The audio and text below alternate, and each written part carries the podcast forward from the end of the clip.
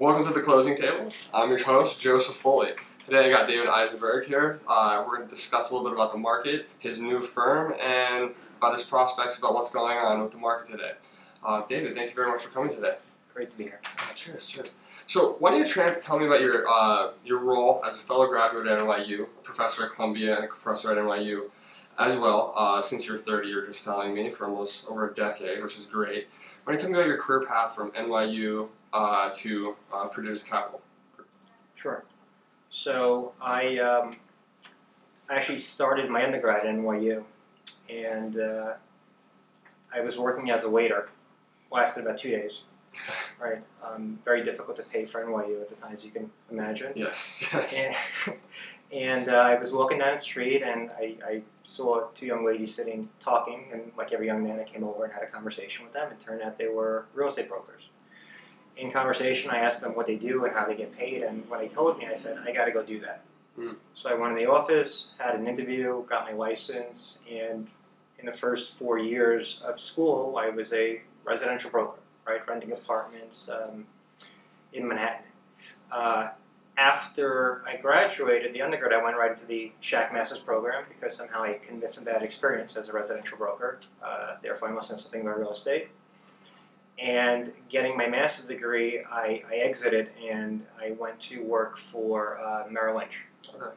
Right, and uh, yeah, somehow I convinced them that I knew something about real estate also at that point. Uh, spent a couple years there, went to a company called uh, Ramius Capital Group, which was a, uh private equity firm, and then um, moved to another smaller shop down in Miami called Green Street Partners. Uh, so around that time, um, I was sort of bouncing back and forth between New York and Miami, and the majority of my experience was on the buy side, meaning I was a provider of capital uh, to the marketplace. I was either buying or lending or investing equity. And I realized um, that my learning curve was actually slowing a little bit because when you have a certain bucket of money, you're very myopic in what you can do and what you can see and the type of transactions you can do. And so I decided to move over to um, the sell side, meaning to represent the consumers of capital, brokerage, in Mhm. effect, right? And I moved back to New York and I worked for a small company called Wall Street Realty Capital, which is a spin-off from Cantor Fitzgerald, and that was sort of my first taste of the intermediation universe. And it was fantastic because my, my learning curve, you know, became like a J curve. We just grew. I got to talk to every capital group out there. I got to see every asset class, and I got to sort of understand the different aspects of the entire capital stack. Mhm. So I did that for a couple of years. Um, moved back and forth again between Miami, and then in 2005, I, I thought I was smart enough. At 30, you think you know everything, uh, and I started uh, my first company, which was called Prodigious Capital Group. And simultaneous with that, also because as a startup, I had very little capital coming in. It turned out that one of my interns was actually teaching an Excel class at NYU, and I said, you know, if you can do that, I can certainly do much better. Okay. um, when went in went in had my interview um, you know because I was very sort of uh, high aptitude on on financial analysis they took me uh, for my first job as a finance professor and sort of been there ever since Oh wow, that's amazing, and you still keep going. That's great. Uh, so what ha- what transpired from Prodigious Capital and when it was purchased from New Oaks? Uh, what happened with you at your you the firm and everything going forward? Yeah. So um, this is not a story of you know me actually understanding everything that I was doing and, and, and growing a massive business and selling unfortunately um, I was uh, um, in hindsight ill prepared to run a business you know, I was good at what I did from a financial structuring standpoint, but um, I didn't do the right steps um, in order to ensure that I had continuity in the business, like a Mm. chief operating officer or people that actually knew how to run a company. And uh, got very sidetracked. Um, we sort of meandered through, and the market, you know, was helpful in that it allowed us to transact, and we were doing traditional real estate investment banking, raising equity, mezz pref, senior. We were um, uh, originating for a couple of smaller shops, and you know, in spite of my ability to manage and lead, uh, we still sort of grew the business to about 24 people, and uh, you know, I actually had an offer to sell the business, but then when I saw Granite trade for about 45 million dollars, I said that's going to be me. Why would I ever sell now? Mhm. And of course, you know, about a year later, the, the market tanked. Okay. and um, it was a, uh, a truly humbling experience, you know, where you sort of go from 24 to 2. Yes. And, um, you know, in hindsight, I probably kept paying people longer than I should have because I felt very guilty. I was very sort of, you know, in, in, in, in invested in the firm and in the people itself. Um, it was very, you know, again, a, a very humbling time. And uh, sort of as the market began to, to tinker up, I was sort of trying to figure out if I was going to rebuild a business um, or to move on to the next step, and I just didn't have the, frankly, the mental wherewithal to, to do it again at that particular moment in time. And so when Newell came along, um, you know, I like to say they, they, they paid a really high uh, multiple for a very non-existent EBITDA. Mhm. So um, I merged my investment banking practice into New Oak. Um, spent about a year there doing more structured product. They're you know very smart, wonderful people who I still have a relationship with, but I wasn't finding the right synergy with their existing practice to do what I wanted to do. And so a year into sort of my my, my stay there, Avison Young came around, and uh, you know my first question was, you know, who's Avison Young? As- Okay. um, and and it was sort of a, a, a growing company where I could sort of make my mark and you know being the first business high in New York it was it was very interesting they made me partner and so that's where I wound up That's amazing. How long were you at uh, Avison Young? so um, I was there for almost uh, four and a half years um, I was sort of like I co-founded the practice um, within New York and then I, I was the US lead for the practice to grow the group it was the uh, debt equity and structured finance group um, we wound up being embedded about seven or eight offices, um, about 20 plus people, sort of depending on the time frame. And, um, you know, it, uh, as I sort of was looking at the next stage um, of my career, um, at my same time as I was at Avison Young, I, I co founded a company called Onica Equities, um, uh, which happens to be in this office that we're sitting in Okay. and that was a private equity vehicle that creates and buys ground leases. Okay. And I looked at it as my principal arm, right? But investing into a financial structure so that when I went out to raise money, I didn't have to convince people that I know how to operate property because I don't. Mhm. I'm a financial engineer, but I can't swing a hammer. So um, that business was sort of growing and, and beginning to feed the investment banking side of the business. So I thought now would have been sort of the best time to to branch off and, and build a practice based on sort of the values and culture and um, focus that I wanted to do. And this is Eyzenberg and Company. And that is, I, it's hard to say that. I, I go with Eyzenco. Eyzenco. Okay. All Otherwise, right. All right. you know, Eyzenberg does not believe in that. so I call it Eyzenco, but yes, it's uh, Eyzenberg and Company. okay. Um, because what I realized, um, especially when I was at Avison Young, was generally the question was, uh, you know, who's Avison Young? It wasn't who's David Eyzenberg. And because of the teaching, you know, at, at, at Schack, at, at one point at Baruch, now Columbia and Stern, I've taught about 1,500 students, and a lot of the students happen to be in real estate in New York. And so I thought that my name had value to it. And hopefully, you know, in time, if my boys ever come join me, right, as everybody hopes, um, you know, it's a it's a nice way to create brand value that's already there. So it's a growth for forward. That's amazing. So why don't you tell us a little bit about like the type of business you do? You said you do ground ground uh, ground leasing. I know you have a focus on equities. Why don't you tell us what your focus now and what you think your projection of the company is going to be in the next couple of years and what you would like it to be? Sure. So um, Eyzenberg and Company is a real estate investment banking firm. I differentiate it from brokerage because it is high touch value add services, whereas in my mind, brokerage is more of a unfiltered dissemination of information. Right. So for us, where we tend to play is in the non-commodity execution space. Right. So for someone trying to finance, you know, camera could see that building over there Yes. not that hard. You get a rent roll, you know, some trailing 12, and then you go show it to five investment banks and they can bid it.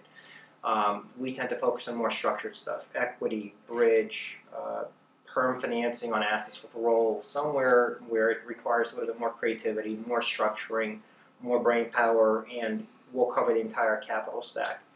Um, we're sort of agnostic about asset class geography um, or, uh, or asset class. Um, and we'll work on deals across the entire deal spectrum, so from development to transitional to permanent financing. Uh, the primary target is middle market companies, because they tend to need our services more. Whereas the big companies have CFOs that are outward looking and will deal with investors. Middle market CFOs generally are controllers or accountants, and they just don't have sort of the, the, the relationships or the wherewithal or knowledge how to run process and how to structure deals. And that's really where I think we can lend a lot of value to.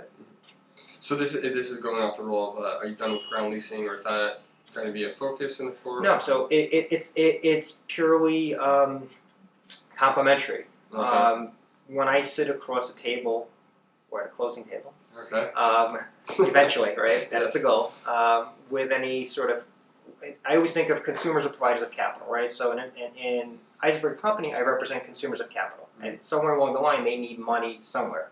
And so when I sit with them, we try to figure out the right stack. Ground leases are an arrow in a quiver, right? In certain cases, you know, suburban office where there's not a lot of liquidity, you can't get the right leverage for refinance.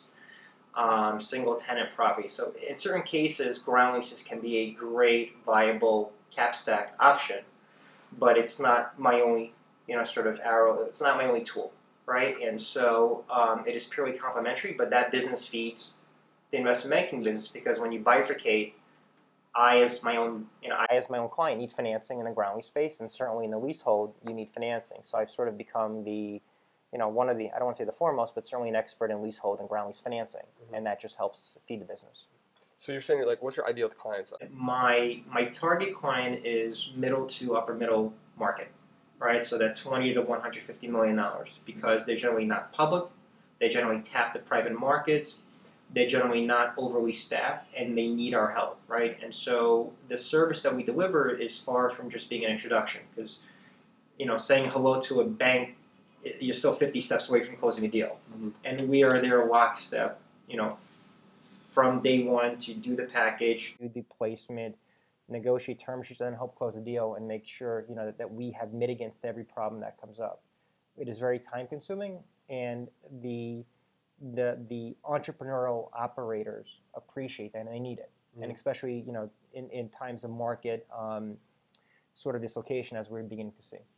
Yeah, that's great. It goes right to my great next question is about the market. I mean, you need it more now than ever for guys for refinancing, you know, hedging their bets about this whole CMBS Yeah. possibly happening. So why don't you talk about what guys, what what these middle market family offices, real estate developers can do? What can you benefit? What can you do to add to their value? Sure. So what's interesting is large companies, right, are, are sort of engaged, meaning large brokerage firms, right, are really engaged in a race to the bottom, where they're trying to go after the big assets, right, and there you have fee compression like nothing else. So the Mhm. company on top line makes money, but I don't know how the, the middle guys live. Um, and again, when you're dealing with commodity execution, it, it literally is very price sensitive, you know. So you get you get yourself beaten down to break even sometimes just to maintain market share. Um, what we think going forward, especially in our sort of realm, we're, we're certainly past the peak, and deals have just become harder Mhm. for whatever reasons. And there's actually pretty good discipline, sort of in all in all parts of the market segment, in every securitized lending shop, in all banks, in all equity. Outside of foreign companies that will sometimes make a mistake because they may not know the market, or unless you have you know misallocated, mispriced capital like EB5, for example Mhm. um, it is not easy to get certain deals done. It's just not, and it just takes time. And you know, the bigger firms want that building. They don't want the building that's half vacant. It just takes too long to do. It, it's it's a grind sometimes to do, and sometimes they're not even equipped to do it, right? And and that's really where we think we're going to add a lot of value and and capture market share. Yeah, I completely agree. I, it's a lot of the like old, I would call it old school money. A lot of the big families here that have like you know 11, 12 buildings in the city, they're like, I want a three percent cap, and I'm just like, what? Me too. It, it, it's like, yeah, of course, give me Sounds all great. day. Uh, and the thing is, like, the building's you know seventy five percent filled, and the biggest part is the retail is gone. Yeah. Uh, and we're seeing that drastically in Midtown Manhattan because the prices are just astronomical, and they just don't care. They, they own it outright. Some of the Yeah. places. Uh, so why don't you tell us, uh, our viewers uh, how they the best way to get in touch with you uh, and you know your information.